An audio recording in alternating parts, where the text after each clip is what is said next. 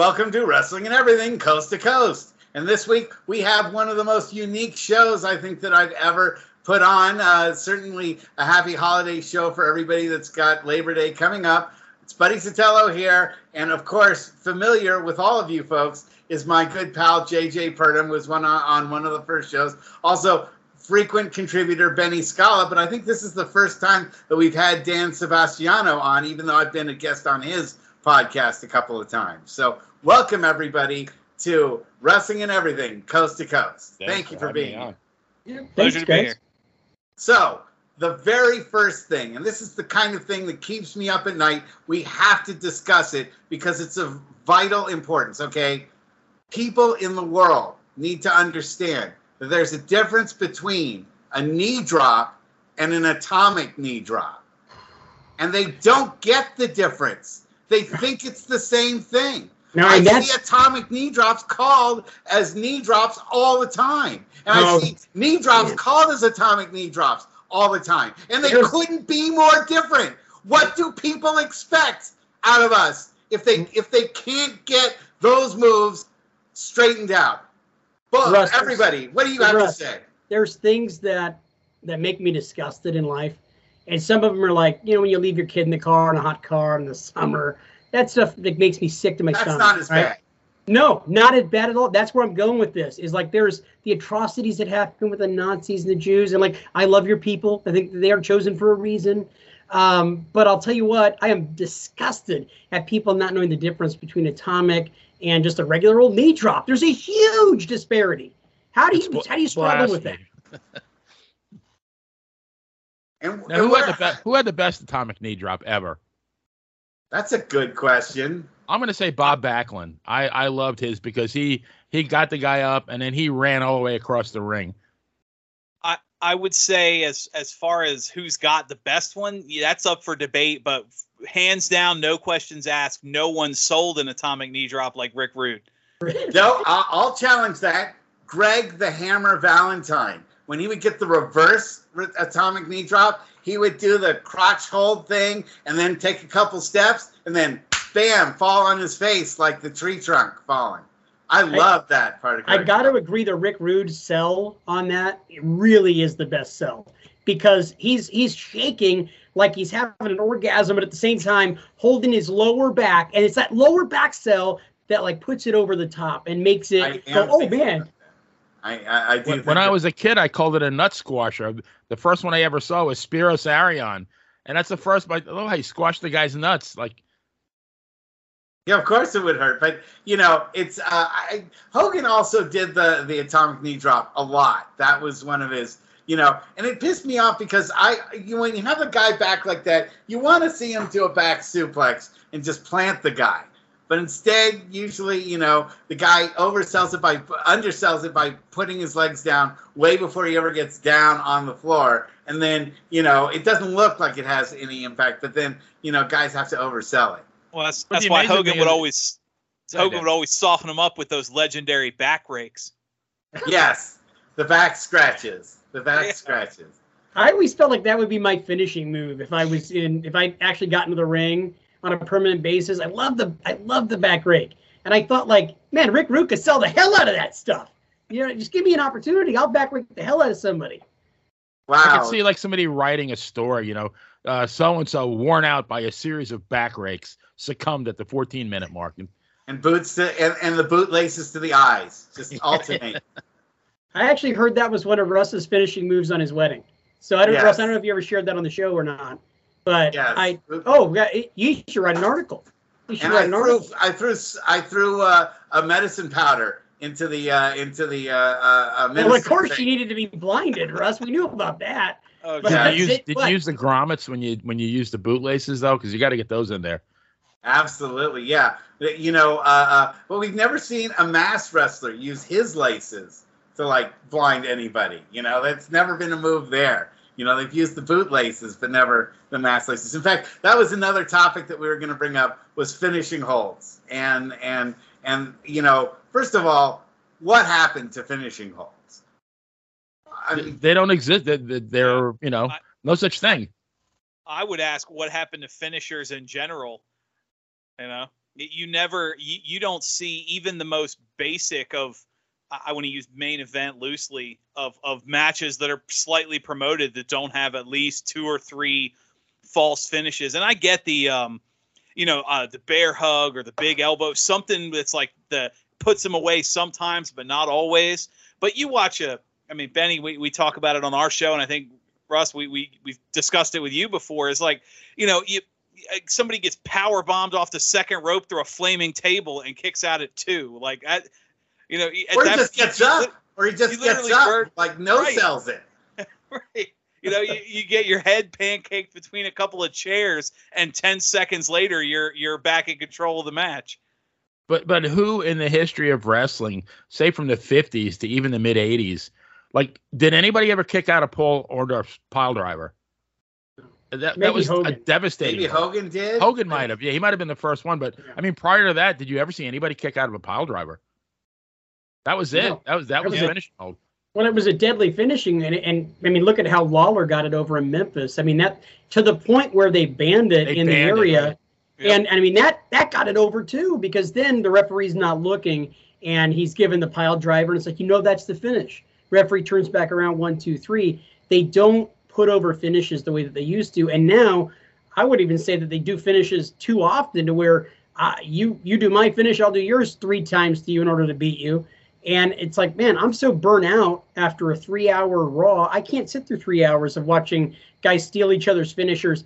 What I like about Triple H, and since he's taken over Raw, is I think he understands the psychology of wrestling. And what I'm noticing him doing on Raw and SmackDown, and it's it's slow, it's not happening overnight, but he's starting to do the thing where when a finish happens, it means something.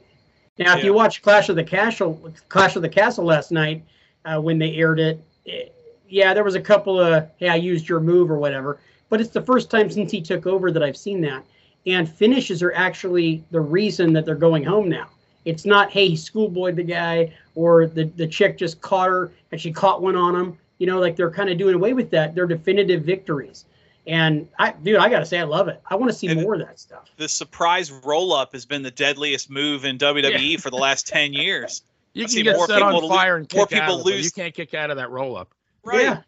you, you, know, it's it's funny you talk about that. I, I, had I remember what was it? Uh, not last year, but the year before, we had some some friends over for Mania because you know we were still kind of coming out of the COVID thing, and it was uh it was Roman Reigns and Brock Lesnar, and I think Roman Reigns finally won, but Brock Lesnar had kicked out of like five or six spears and uh, it's like three or four F5s in the mat. And it was to the point where we're all sitting there like, uh, come on, like it, it, you, you start getting bored. I mean, it's literally finisher, kick out, breath, rest hold, finisher, kick out, rest, hold, and, and the match gets boring. The finishing moves have become chain moves. That's yeah. what's the problem. Right. Is that is that they they you know what used to be a chain move, which was an arm bar, you know, and a headlock, and you work a, a leg scissors, you know, to to try to maybe get you know a toe hold in there, something along those lines. I mean, Jesus Christ, when was the last time you saw someone do a short arm scissors? You know, right? You know, the, and, yes. and and and remember like the the Minnesota Wrecking Crew. I used to love watching the Minnesota Wrecking Crew go to work on work the arm. Yeah, work the arm, work the arm, work the arm, and you know, do like eight or nine moves that all involve the arm then you really believed it when they would do something major to the arm, you know, and get the arm in, you know, say, an arm lock or or an arm bar or something like that. You believe they did the, it for a point because it led to something. And there yeah. was a story told on it, and you and and they they worked the arm pretty damn convincingly. You know, I, I think just a couple weeks ago, the AEW main event had a title change. Moxley and Punk and and the storyline was that CM Punk had hurt his foot, like in one of the very I think second or third move of the match. Moxley attacked the foot, hit him with a couple of DDT. The match was over in like two or three minutes. It was real quick, and you could tell from the fan reaction. It was like, oh my, what was that garbage? This like, like you, you you had a story of a guy gets hurt in the beginning of the match. Uh, uh, somebody with a, a mean streak attacks the leg for two minutes, beats him one, two, three, and it's like boo, that's stupid. I don't get what happened. And you get the fans genuinely got angry. And it's like you guys have have it's it's so rare to see a, a, a match tell a story that when it did tell a story, fans didn't know what to do with themselves. And, and I gotta I gotta add on to that if that's okay. I I saw it and I was like, man, that's masterful storytelling. And yes. the way that he the way that he sold it was actually excellent. He didn't sell the foot that he kicked; he sold the foot that he was standing on. So it's like the weight of, and he just he came back too early. That's the story they're telling, and it yep. was like, wow, he's still really good at storytelling for all of that. But then you got people that are you know smart marks running around and saying, oh well, he's been kvetching and he's being uh, he's being beat down by Tony Khan, and Tony Khan is punishing him look, man, that guy is money. He means ratings. He's not being punished in any way by going out there and telling an excellent story. He wasn't ready. He got caught off guard. He hurt his foot, and Jon Moxley caught him. Jon Moxley's a winner and a main event guy and a champion and all that. And when he goes into Chicago and ends up triumphing over Moxley in Chicago, it'll be the biggest pop AEW's ever seen. You know, that's yeah. great storytelling. And and he, I think he's he's the only one that can do it because you mentioned his his prowess. I mean, it, it's objective evidence. You can't. It's not like an opinion or anything. You can go back and look, and CM Punk is the best seller as far as merchandise, ratings, tickets, draw. He's the biggest star the company has, and I think it's telling. A couple weeks ago, when Kenny Omega was the surprise return in the trios tournament, even though everybody knew it was going to be him, and the the the Punk opened the show million plus by the time Kenny Omega's match started and was over, they had lost something like three or four hundred thousand viewers. It was like here's you know, you could clearly see the difference. Once it was obvious CM Punk wasn't going to be on TV anymore, about about twenty percent of the audience was like, "All right, never mind, click." Maybe know? it wasn't such a bad thing back in the day when we didn't know the ratings. You know, I mean, you only knew what got over by like whether you or your friends liked it. We're know? talking about it at the water cooler the next day at work or, or at school on the playground. Yeah, the ratings really were like irrelevant, though. Segment. Sorry, the, sorry, Go ahead.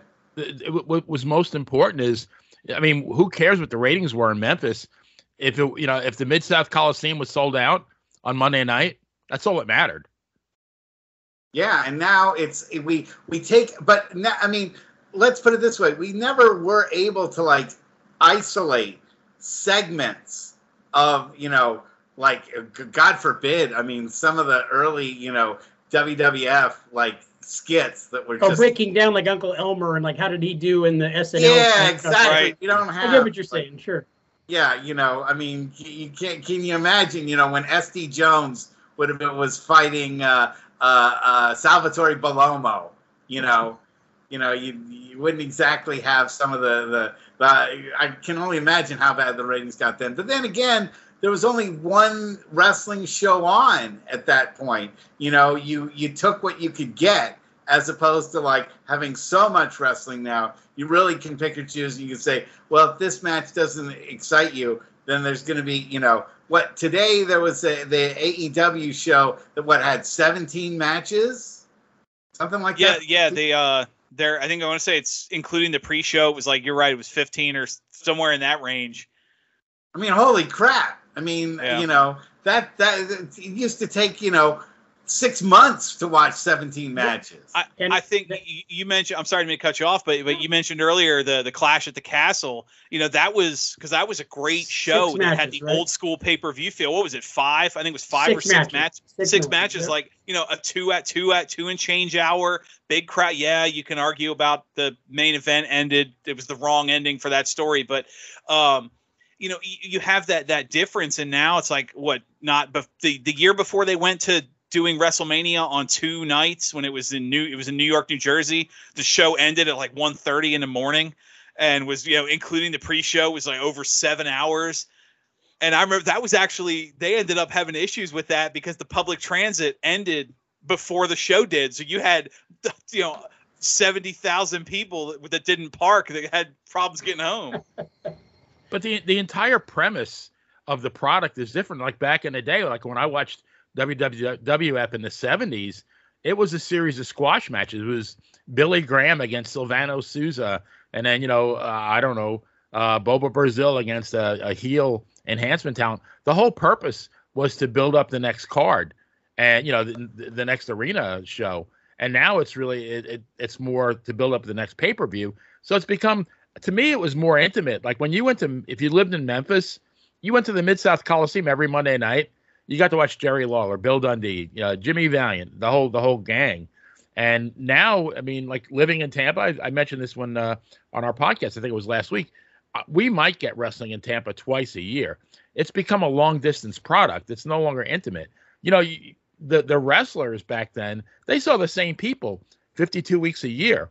You know, Jerry Lawler walking down the aisle in Memphis. I'm sure he could recognize. Probably knew some of the people on a first name basis, and that that's gone now.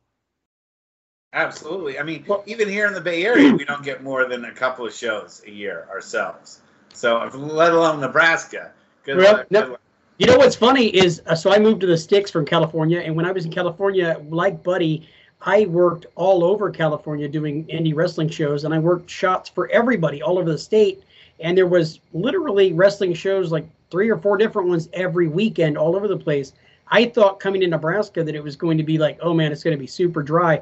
No, man, I've been going to wrestling shows like crazy, taking my kid to go see shows for various different companies. Uh, the entertainment isn't huge out here. There's not a whole lot of it. Uh, we had micro wrestling come through not that long ago, and I took my son to that. That was a that was a blast. Personally, and I was sitting there and I was like, man, I've never actually been around midget wrestling in all the years that I did, uh, you know, wrestling announcing and promoting and everything. Um, and so I was like, wow, this is the first time I've ever been around midget wrestling in my life. And you can say midget wrestling and it's okay. You're not going to get arrested or beat down. And uh, funny enough, the guy who was the promoter was a friend of mine from California. And I'm like, oh, what small world. So, what finisher would you want to bring back the most? What's the finisher you guys miss miss the most? Bring back or get over?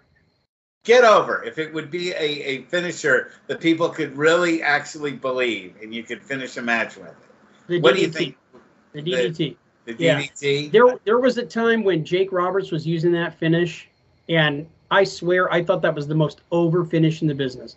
When yep. he was doing it, like he got he would if on if he got it on Andre the Giant, you knew he would beat Andre with it. You know, I mean, it was that over that that finish, and then it became. And I hate to blame the Andersons. The Andersons, like Arn and Tully and stuff, they were using it as a transition, and it was like, oh, on one sh- TV show, people were getting up right away from the DDT, and on the other show, if you hit with it, you're done. You're done. Well, they also wanted to make the Hurricanrana DDT, you know, more powerful than the standing DDT, and that that got into prominence. You know, oh, the tornado DDT. Yeah, and people started doing it from the second rope and the yeah. third rope. So you know, you couldn't just sell a standing DDT when you've got all these other variants of but it. You, but I think you can get it over though. And gentlemen, you guys, you guys tell Russ and I because Russ and I are older and you know a little dumber and stuff like that. You guys Not are obviously smart Benny. ones. Benny's Benny's like dirt. He's, I was being I, nice. You didn't. I tell at my nice. age, I have to tell by carbon dating. So no, I'm older than all you guys. so my point being, like, uh, you know, you guys say if if there's a, a wrestling hold like that, a DT, it can get over. Right now in WWE, in AEW, you can get it over merely by using it as a way to finish matches and to sell it like crazy.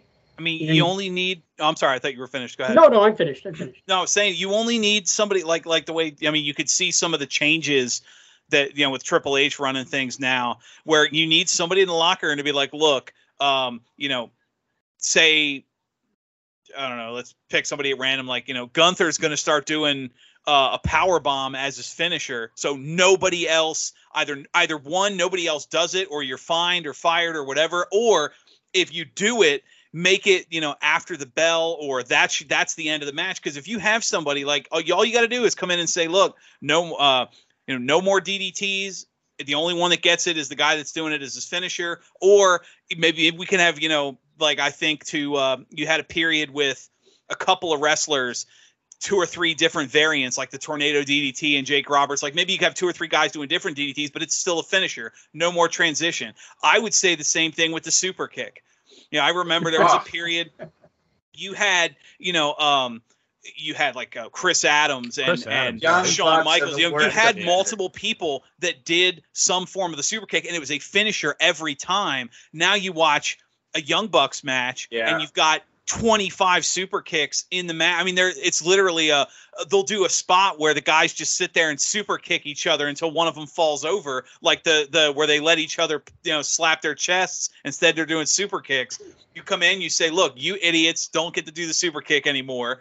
It's going to be his finisher, and that's it. And fan wrestling fans having the incredibly long memories that they do, but also short attention spans, will accept the super kick as a finisher quickly. You yeah, know? Russ, you got some smart friends, gentlemen. I what is the name of your guys' podcast again? Because I'm going to start listening. Because you guys have good ring. opinions. So Dan my, and Benny my, in the ring. My favorite was uh, because Bruno was my hero. Was the Italian backbreaker, but my question is, what was Italian about it? Like when he was lifting up Luke Graham, was he ordering a pizza? Like why was it? what made it Italian? Like like the Boston crab. Like was there a Sheboygan crab somewhere? Like how did they come up with the like full Nelson? We said it before the show. Like was, if it was a Jewish wrestler, wrestler was it a, a full Rabinowitz? Like where did they come up with these names? Absolutely. And I, I personally, in the day of, of post kayfabe, it's impossible to sell the claw hold, but I love the claw. The oh. claw was like my favorite thing. When when, when Baron von Raschke came to the WWF and he did that claw hold, they had a big giant red X across the screen because I, I guess those. somebody was getting color. Yeah. Yes. You, you, and you know, it's funny you mentioned he was in the crowd.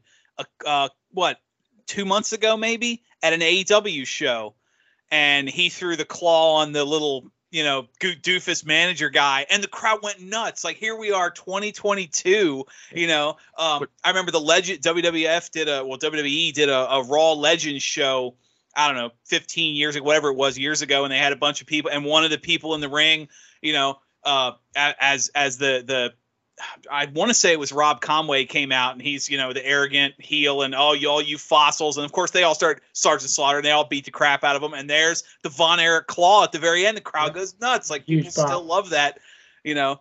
So I was whole, there when think, Vader when Vader ahead. debuted. Vader debuted in uh, in California at a show right after the Royal Rumble. He ends up showing up at a Raw taping and uh, he had some rib issues and he had to take some time off immediately. He did the Rumble and then the next night, and they needed a storyline reason for him not being on TV. And uh, Gorilla Monsoon was the president of the WWF at the time, and he had not done anything physical in 20 years. And all of a sudden, he comes out and he starts telling Vader to get out of the ring, and he he actually tried to get a little physical.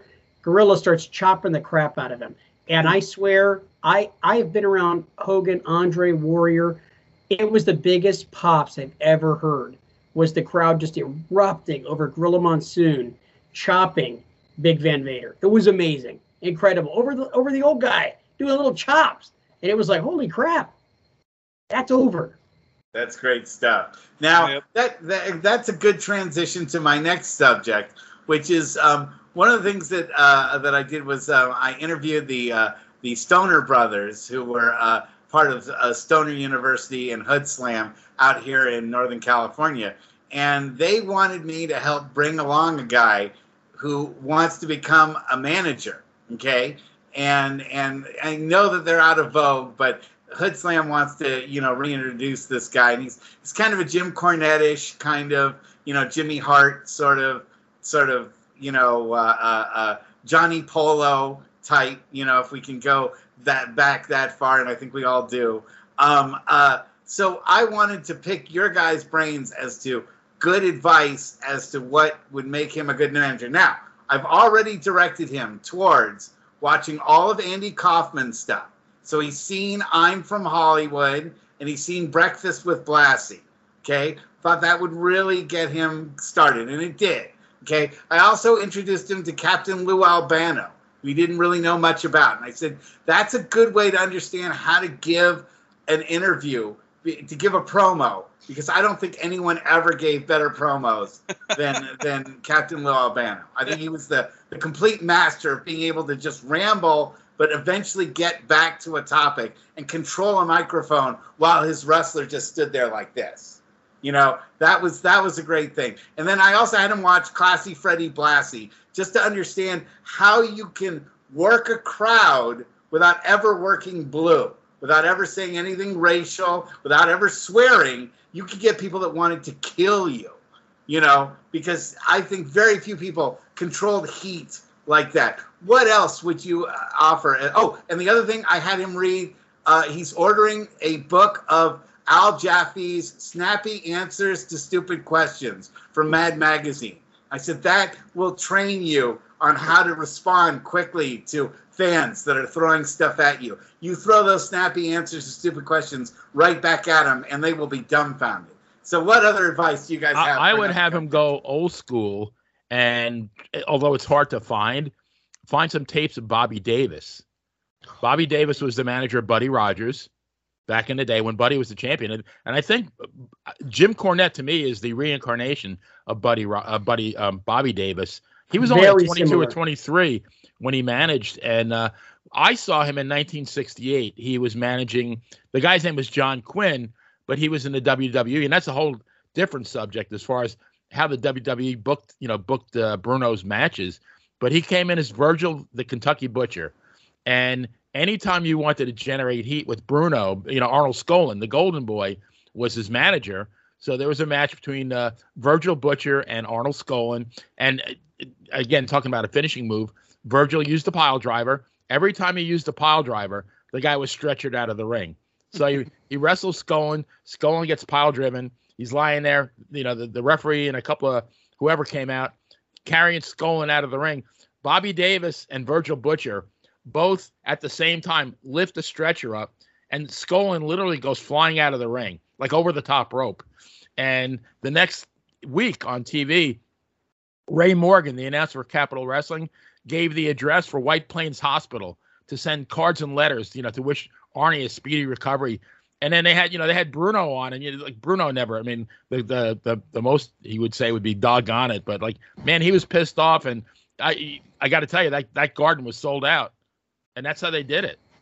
But Bobby Davis was a legendary manager, and I would say, you know, he's one of the true greats. And not a lot is is said about him because it's a little bit, you know, back in time. But he was a great manager. Yeah, if we're if we're recommending tape and saying, okay, to this young guy who's just getting started, go and watch some of these older managers. Bobby Davis is actually a great answer. Uh, I got to tell you, there's another one that comes to mind. If you've never seen Smoky Mountain Wrestling, Ron Wright is one of the greatest yes. acts I've ever seen, along with Dirty White Boy. I swear there's so much tape out there on the Peacock Network right now. You can go watch Ron Wright. When he was a performer and then later a manager, some of the best heat I've ever seen in my life. What I would suggest to this young guy is watch these guys, watch these guys and see what worked, what didn't work. Find your own way. Don't go and copy what Bobby Heenan did. You're never going to be Bobby Heenan. You're never going to be Jim Cornette you know but maybe you could be a new different version of those kind of guys that have that have paved the way for you. And don't be afraid of the heat. Embrace the hell out of it. Also don't try to overshadow your guy whomever it is that you're managing whether it's a male or female tag team. yeah yeah that's that's yeah. like probably the most important is you know pick your spots. Know when it's appropriate to go out there and get heat but when he's working in the ring you don't want to be a doing a whole lot of jaw jacking with the crowd, eh, taking the attention off of your performer. It's really all about him. You want to accentuate him. So when you're talking about, hey, this Sunday, you're going to have the opportunity of a lifetime. Buddy Sotelo's in the ring, and I'll tell you what, man, he's been training, he's been lifting weights, he's eating sandwiches that are just ginormous, my friend. And when you get in the ring with him, he's going to treat you like that sandwich. He's going to take the lettuce off of you. If you get what I'm drifting, huh? You know, you know, you're putting over that the guy, not me is going to just destroy you. And then allow the guy to stand there and look good and flex his muscles and and you know accentuate that guy to where that's all you're thinking about. This guy's going to kill him. And I really hope that that when when they get the opportunity, Buddy gets his butt kicked. you know, it usually happens. I would say any any video out there to go find, go find the bloody white suit Jim Cornette promo following him his turn. It was the brief face run of the Midnight oh. Express where he's talking, you know, uh, uh, con, you know, uh, uh, Stan Lane and Eaton tag team of the year. You know that we were never like that with Condrey. Basically, you know, we carried your fat, pathetic, and he goes in, and it was the brief moment where you you get like, okay, this is clearly Cornette talking. You see his feel for the people, like you get how much he cares about his team. You get how angry he is that his guys got wronged. And then I would say go and I mean, there's not really managers are kind of a lost art in today's wrestling. Absolutely. But go watch some of what passes for managers today, and then go watch, like you said, Bob, you know, Bobby Heenan, Jim Cornette. Go watch some of those guys because you see, you know, there's Mr. Perfect with with a forearm, Bobby Heenan with the quick slap, you know, just kind of leans in on the apron or Cornette slides and, and hits the tennis racket. The whole thing takes a few seconds. Nowadays, you watch the manager gets on the apron, he's talking, the ref clearly has to turn around for two weeks while something happens behind him. You can hear the clanking of chairs and God knows what, and the ref has to be a blind idiot because managers don't know how to how to work the pace. Uh, if you want to get any good advice on being a good manager, go watch some of the old tapes for how important good timing is because that's the heat. If I jump on the apron and I'm jaw jacking with the ref, the fans know you're cheating. It, it's it doesn't get the same heat as a quick, you know, slap or uh, Bobby Heenan holding the foot down to finally beat the Ultimate Warrior. Like that, it was just a that whole that whole segment took five seconds from the suplex to the pin. Bam, done. Heenan's a, a I, I want to jump the barrier and kill him and he did so little as far but the main focus was still on the talent like you said. But i mean you gotta you gotta get the timing down because the problem i think what really hurt the modern manager is they don't know they don't know how to manage and it ends up i, I hate to use the word but it looks phony because in order when the when they jump on the apron or they distract the ref for 10 minutes it makes it makes the entire segment look stupid if it, well, the way that I'm going to do it with him is I'm I'm sort of doing them in segments. You know, I, I feel like there's there's different types of managers. I think there's something to be borrowed from every single one. There's there's you know the the over the top like Andy Kaufman, uh, Jimmy Hart, Jim Cornette, you know, pestering fly type manager. Then you have like the the uh, the physical, brooding kind of like ex wrestler manager, you know, like a Freddie Blassie, you know, or an Albano type thing. But then I think there's also like the sinister planner, and that's I was going to go over with him on on this week on the sinister planner. Someone like Gary Hart, for instance. You oh, know, the, yeah, that or, or you know, there's the Grand there's Wizard. Guys, I'm sorry, the Grand Wizard was the other one I was gonna like have him talk about. It's like guys that you can see are working behind this. Heenan, was a sinister planner. Even though he was an over the top insulter, you know, people always felt there was something going on with Heenan. He was always headed towards someone. J.J. Dillon, there's another mm-hmm. sinister planner type, you know, and I'm going to keep working him on these different segments. And, and so I think that the best thing you can do as a manager is to borrow from all these different things, especially because what I've always said to to to to, to my uh, student is that what's old is new again. And most people don't watch 40 year old tapes or anything like that. So if you can buy now, if you just take something completely from somebody's gimmick and just apply it to yourself, that's not not creative. But if you take a smorgasbord of little pieces from all these different spots and put them together, then you're a genius.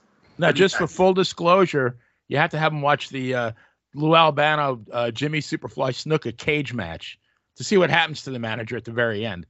Oh yeah. Well, don't ruin it for the kid right now. You got to, you know, let him not know that's not what's going to happen. he might drop right? out. He he's not going to end up in an in a actual weasel costume getting his his head stomped in.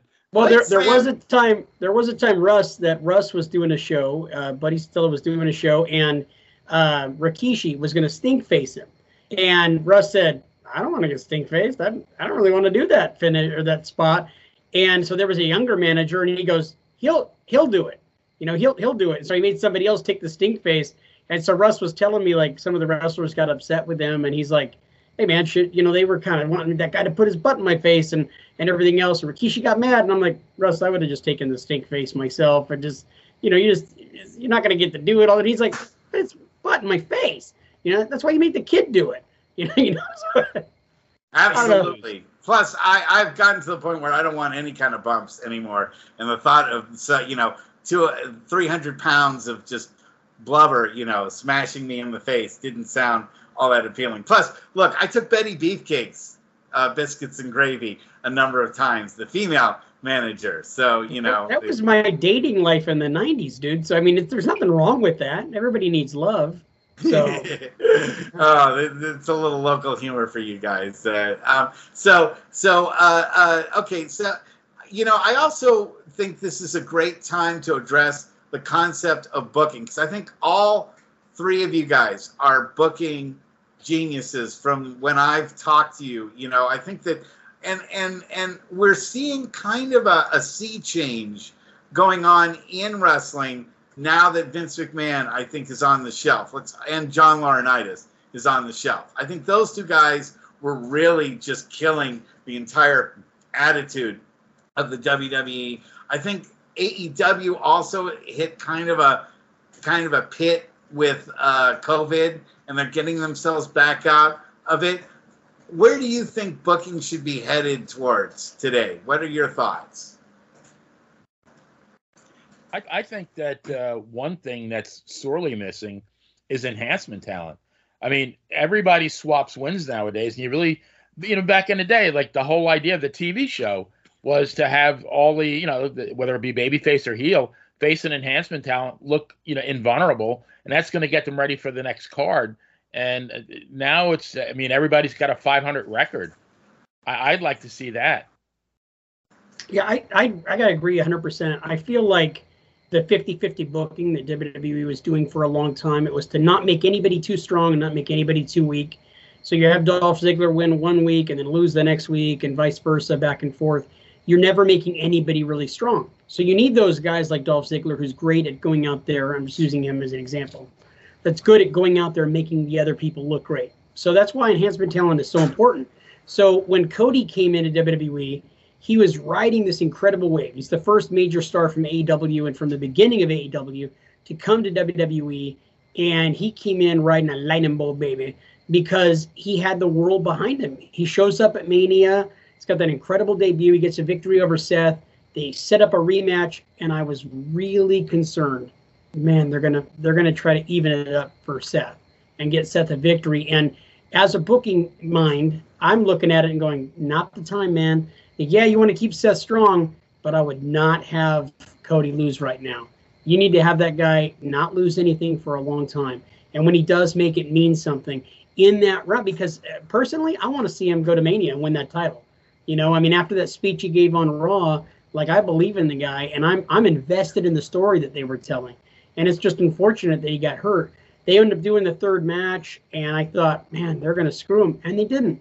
Again, they let him win, and he told an even better story because he had these blackened uh, pectoral oh, muscle. Yeah. That's just it was disgusting to look at. But at the same, and you know, like they can't do any more damage to it right now. His damage is already gone.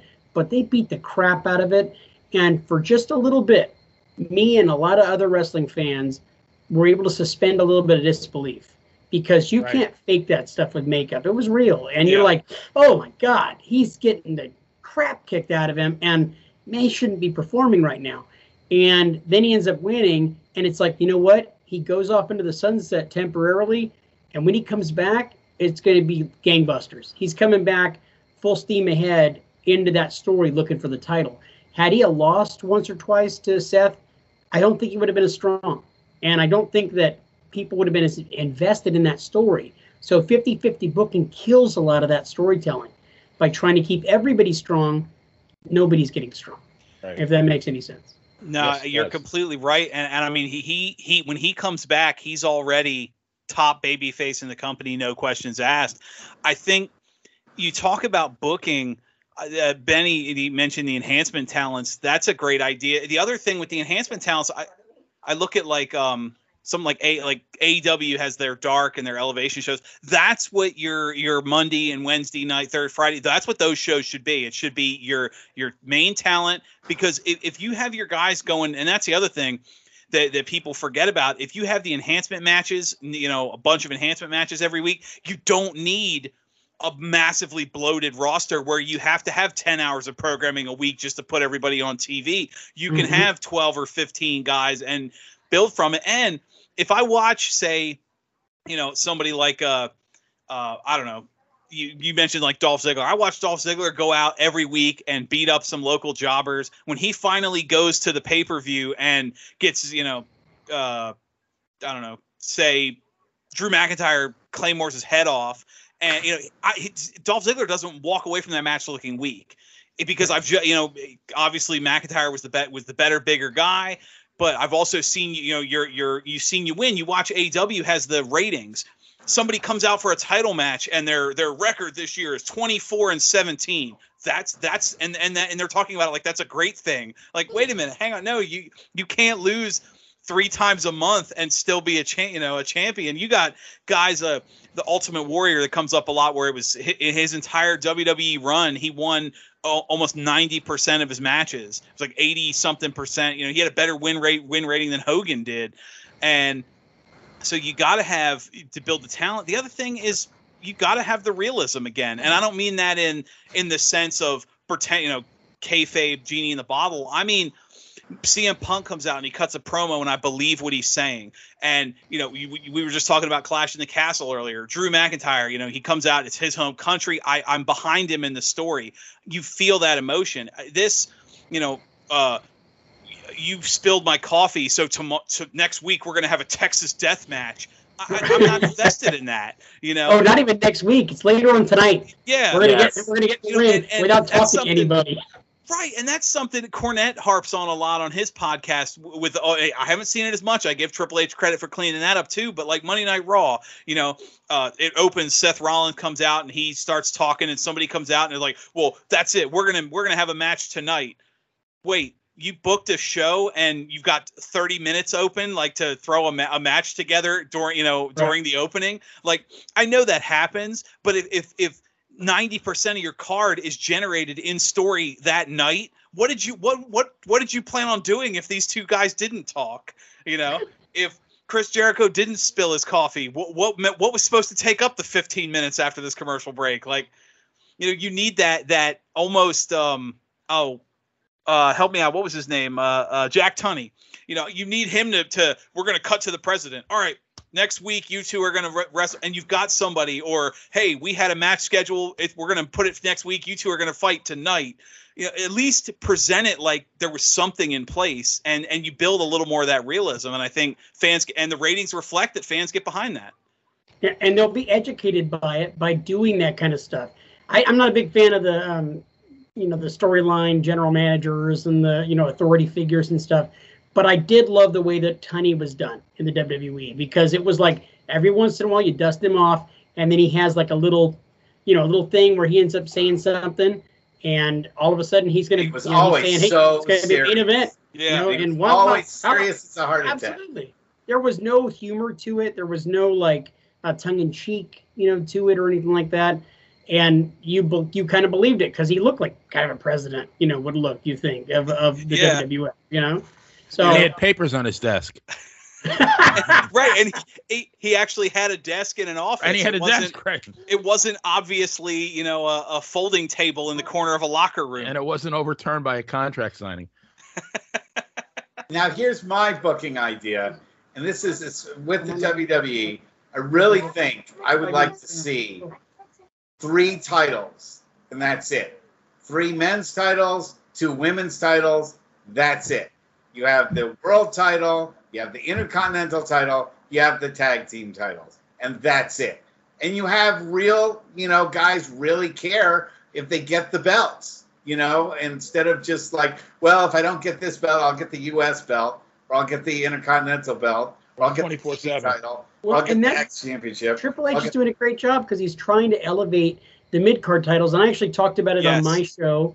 Um, I, I, do a show, the Suplex City Wrestling Podcast. We do it each and every week, and so we talk a little bit of current events, eh, but we also, you know, I talk about stuff like that. And I said seven or eight months ago, I would love to see them elevate the mid card titles, unify the singles championships to where there's only one world champion and then make that world champion kind of like Hogan. You never saw Hogan back in the day on TV. You'd see him, you know, show up and do interviews. You might see him wrestle once a year on television, and that was it. And it wasn't that I preferred Hogan's style of wrestling, but it was that world champion meant so much. It was the same thing in the territory days when Flair showed up with that with the 10 pounds of gold it was a big deal and it was a boost to have the world champion in the territory fighting a jerry lawler or you know a Nick Bockwinkel or whatever it was.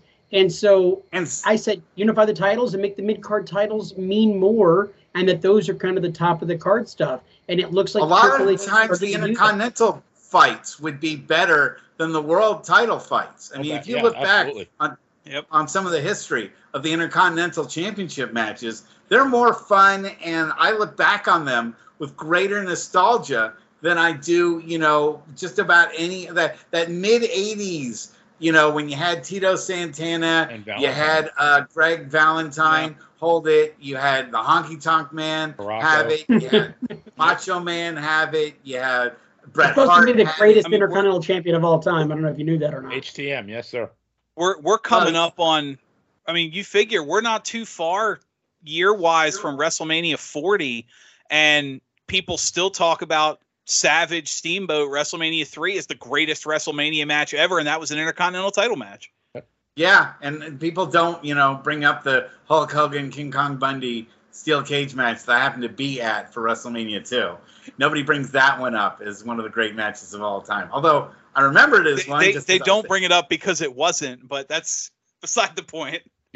They bring At it up because it was in the big blue cage. That's the only reason it ever oh, gets yes. brought up. I, I do. That's something too. You need to bring back the big blue cage. I'm sure. I'm sure the uh, the chain link is much softer to fall into, but something about that big blue cage. And stop painting Hell in a Cell red. That looks oh, I terrible. It.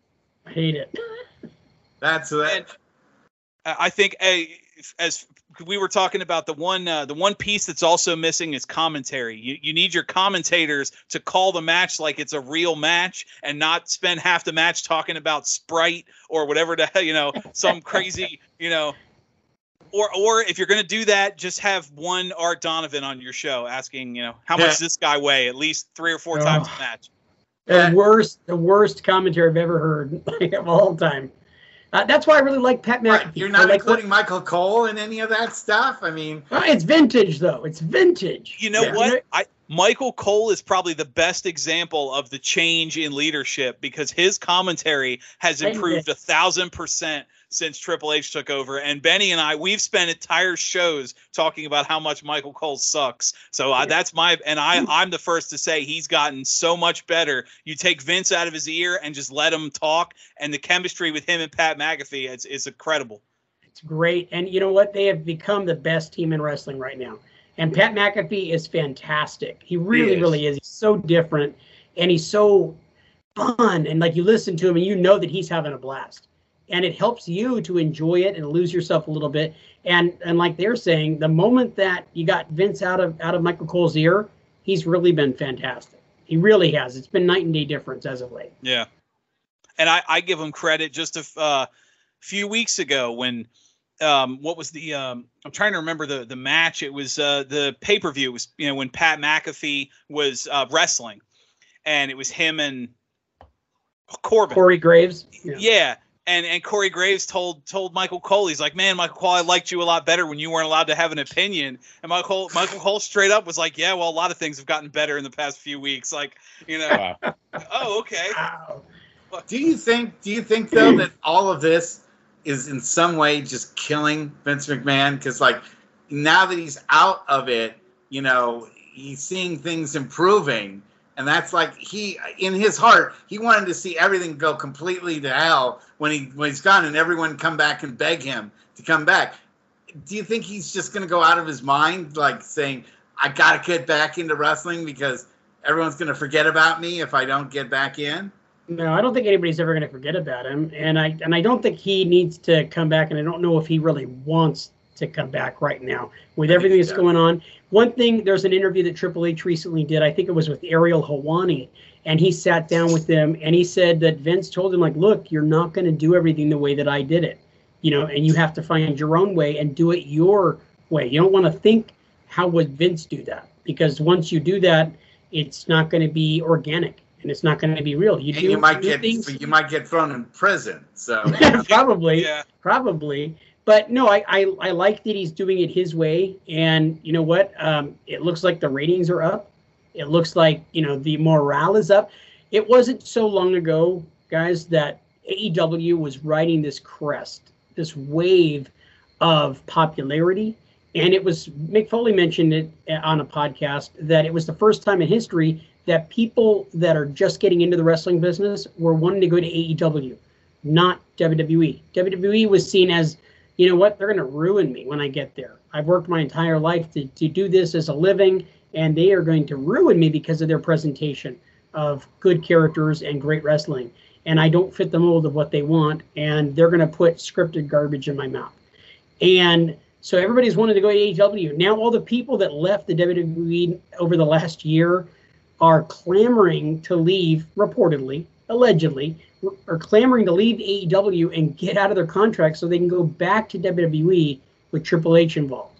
We've heard, you know, rumors about that going on with Miro, Rusev, uh, Malachi Black, Aleister Black back in WWE, and uh, Keith Lee also has been rumored to have the desire to get out of his contract and go back to WWE now that Triple H is in charge. So they realize, like, hey, it's a real wrestling product over on the other side. In fact, they're even using the word wrestling, that dirty, yeah. dirty word. They're using it on TV and titles. yeah. yeah.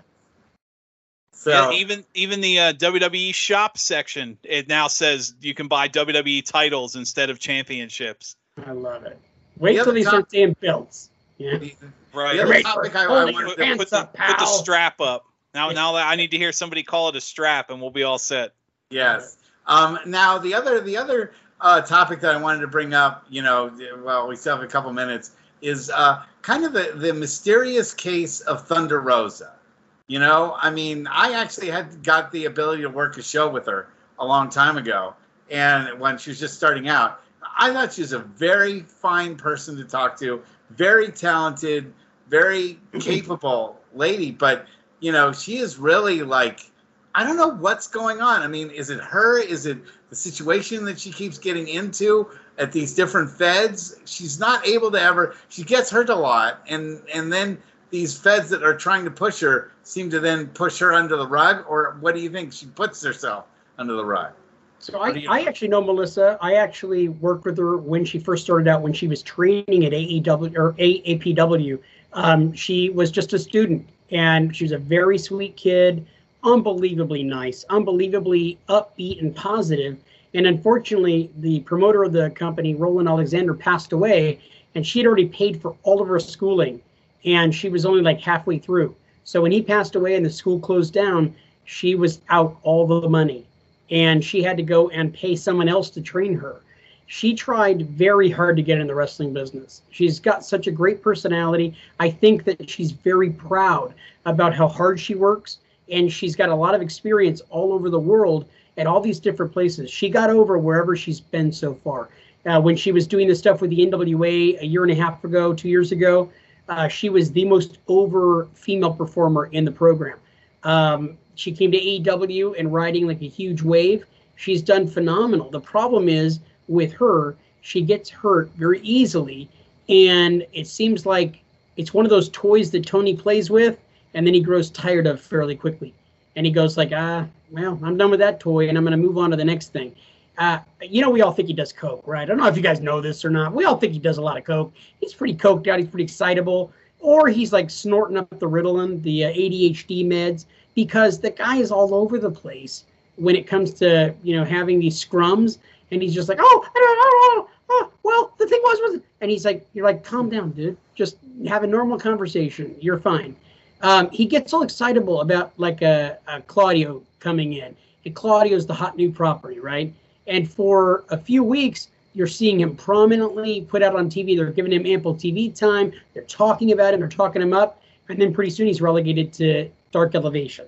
You know, it kind of reminds me of Vince. I mean, Vince used to do that also in his Coke days. You know? Yeah, I, I, I think the, a little different in that that Vince always had the shiny new toy, and you'd hear, you know, he'd he they'd call somebody up from NXT and within a week or two they're they're being jobbed out because Vince uh, Vince lost interest or or Kevin Dunn or one of those other cronies. What's that? Ascension. the Ascension. Yeah, exactly. Um, I think with Tony Khan, I think Claudio is a great example in that he pushed him prominently, and then now obviously he's the Ring of Honor champion because I think and and I'm not saying he's right, but I think in Tony's mind, I pushed these guys. They did it with Samoa Joe and the and the television title. You know, we put these guys front and center for a little while, and then eventually, when Ring of Honor gets its own TV slot, because right now it's still uh, uh, just you know, like they'll randomly have a Ring of Honor title match on AEW. Uh, you know, uh, then we can we can have these guys plus Tony Khan's in the same problem that that Vince was a few years ago in that they have a massive roster and like like you were saying, you know, too many damn belts and titles, and now that, and then tonight they just crowned a, a three man tag team, and uh, you know, there there's I wouldn't be shocked if they end up with a women's trios title eventually. Well, well they have two two singles women's championships. Uh, they don't have a tag championship yet, but I'm sure that's coming. The Yeah. trios titles, the new All Atlantic champion, the what's their Yeah. what's their TV title? The The, uh, the, the TNT TBS. title. the T- TNT. They got the TBS title over on the other the females thing. It's just too many title belts. And when you have you know a picture of all the performers that are on your roster, and you know seventy eight percent of them have championship belts, Yeah, they don't mean anything. They don't mean anything at No, all. you're absolutely right, Benny. Yeah. Benny, your It's- thoughts? I, I'm going to go a little bit off topic. I, I want to talk about. It, it seems like you have to, if you love WWE, you have to hate, hate AEW or vice versa, and I don't know why that is. I'm I'm going to go back to when I was younger and growing up in you know New York. We had WWF. Well, I guess it was around 75, 76.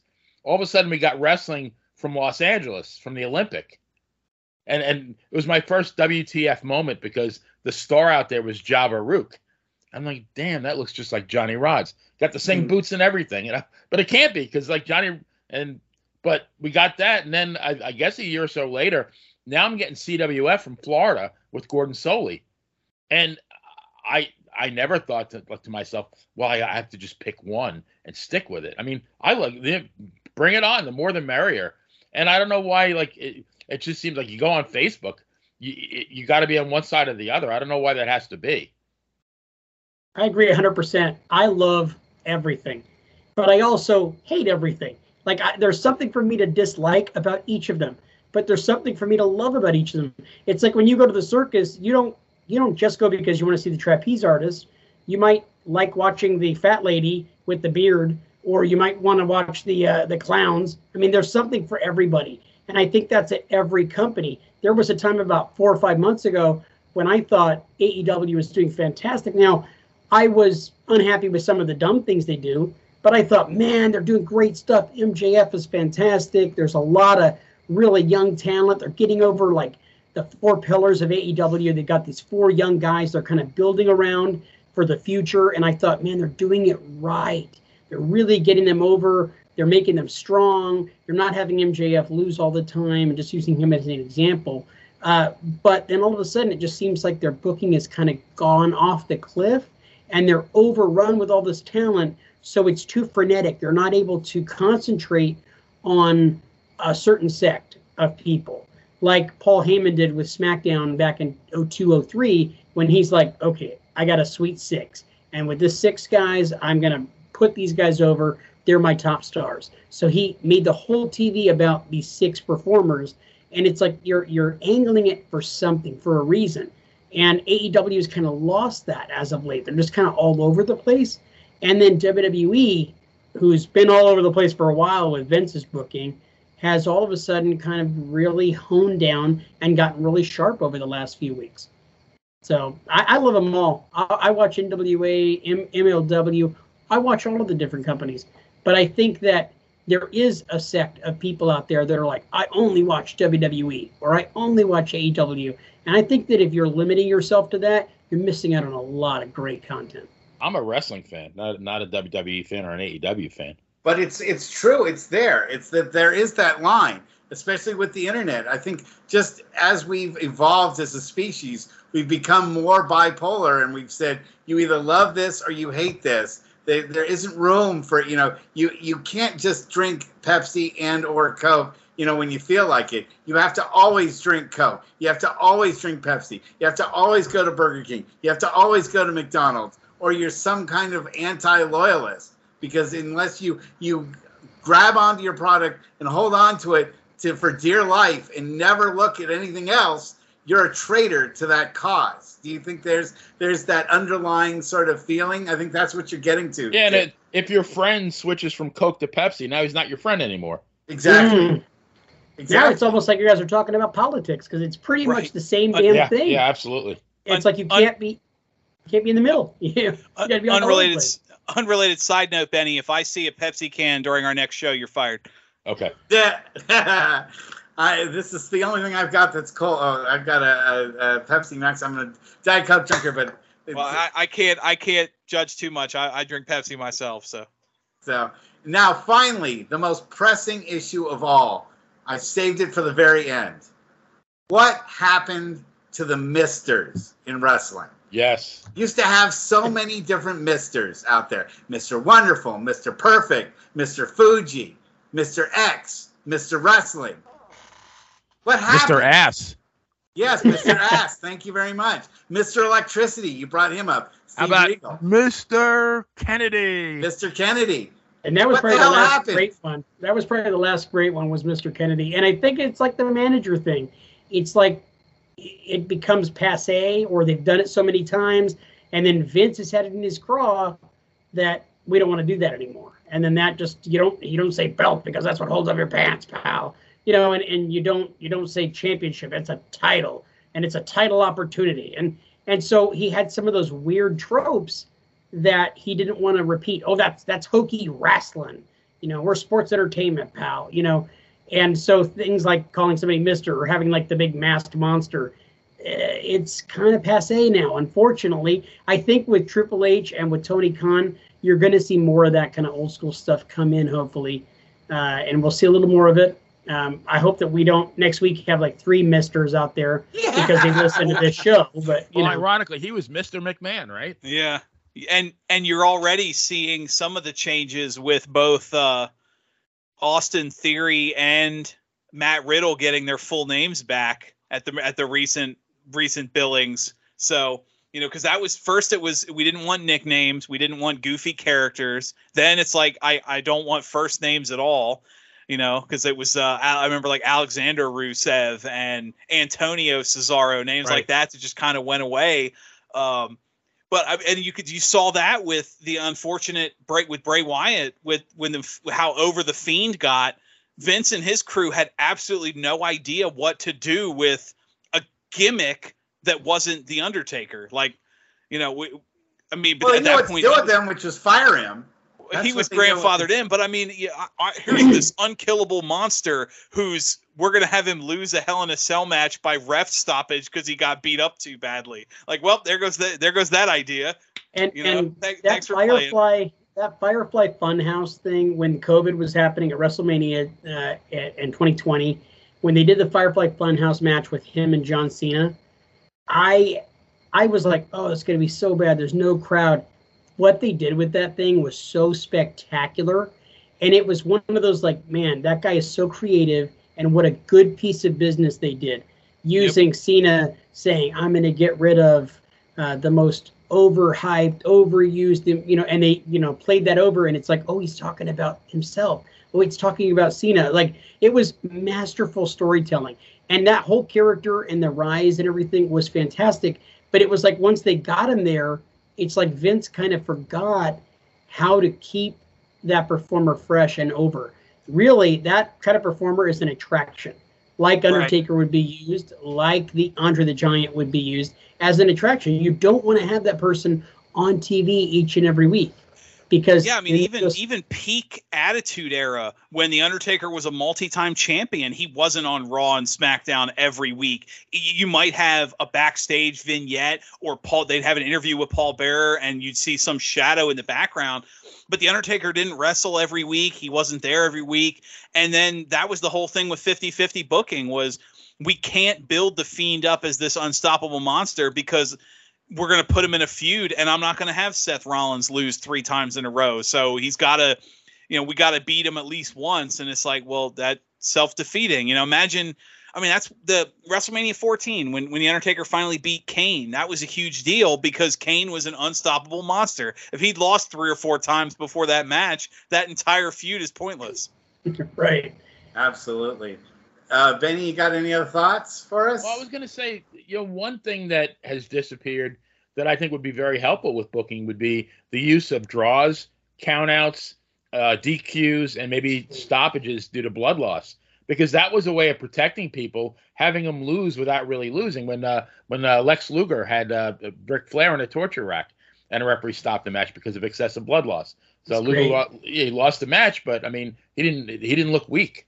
And don't forget throwing someone over the top rope as a disqualification. and I still am waiting for the match that's concluded because someone used an open fist and was disqualified. I want I I, I always wanted to do that in CCW was to have like this incredible like de- like a, a, death match that went 60 minutes because at the very end at like 59 59 the guy uses a closed fist the ref disqualifies him at 59 59 and he'd have to count to five the, first though yeah right yeah I, I think the worst one ever was mid south when you got disqualified if you jumped off the top rope but one time somebody got away with it because Bill Watts said he didn't jump off the top rope. He leapt off the top rope. What the hell's the difference? What? That's goofy. Now I did hear that the reason that, that Watts liked that rule, and he tried to use it after Mid South when he came to WCW for a little while, and I felt it killed the territory a little bit when he was running because they had such a great junior heavyweight division at the time with Liger and uh, Brad Armstrong uh, Brian Pillman, and he came in and he said, "No more jumping off the top rope." He liked the idea of referees turn turn their back and for the heat jumping off the top rope as like a heat getting thing. And you know, I I don't know, I'm not a big fan of it. I felt like it kind of took away, but he did have a point behind it. Like it'll mean more when they go and do the move and all of a sudden they get some heat because they did it behind the referee's back and they got the finish or whatever. They get caught and they get disqualified. But yeah, more disqualifications and more countouts. I'm all for it. If if we're getting a vote right now, I, yeah, I'm saying all for it. Do we? When we vote right now, does that mean yes. that we're going to start doing yeah, that on TV? I, okay. Even sure, the draw. Yes, Tony Khan is listening right away. He's one of our uh, 50 viewers. So you know. Uh, uh, anyway, guys, I couldn't have had more fun in this hour. This was. I can't believe it's been over an hour. I could go another hour with you guys, except that it's 105 still here in California. So I'm, I'm, I'm totally sweltering. But I'd love to have you guys back on the show again. But why don't you guys promote your podcast, all three of you guys, so here and, and, and let people know how they can get a hold of you through social media. Well, you guys can always reach me over at JJ Purdom on Twitter. I'm there constantly. I'm not very good at it, and I probably will never respond to any of your tweets. But you can also reach me at Suplex City Pod, and you can catch me each and every week at the Suplex City Wrestling Podcast. It's kind of a hokey name, but I figured it's going to catch wrestling uh, smarky marks attention. We talk wrestling, uh, all kinds of different wrestling stuff, and we always use like a main event of every show where we talk about something fun, like hey, let's talk about a topic like the first WrestleMania. So we go back and watch WrestleMania. We talk about it on the on the broadcast. And you guys go ahead promote your show. Well, we're Dan and Benny in the ring. Uh, anywhere podcasts can be listened to. We also have the Dan and Benny the Ring Facebook page, which is very active. Uh, a lot of good names come in and out of there. We get some fan interaction with some uh, wrestling talent as well as writers and um, other names that come through. And uh, we like I said, anywhere podcast can be listened to. Uh, our episodes post Tuesday nights. Dan and Benny the ring. All right, guys. Well, thank you so much for being on this week. Have a good holiday weekend, and we'll have you all on the show again very soon. You've been wonderful guests. Good night, everybody.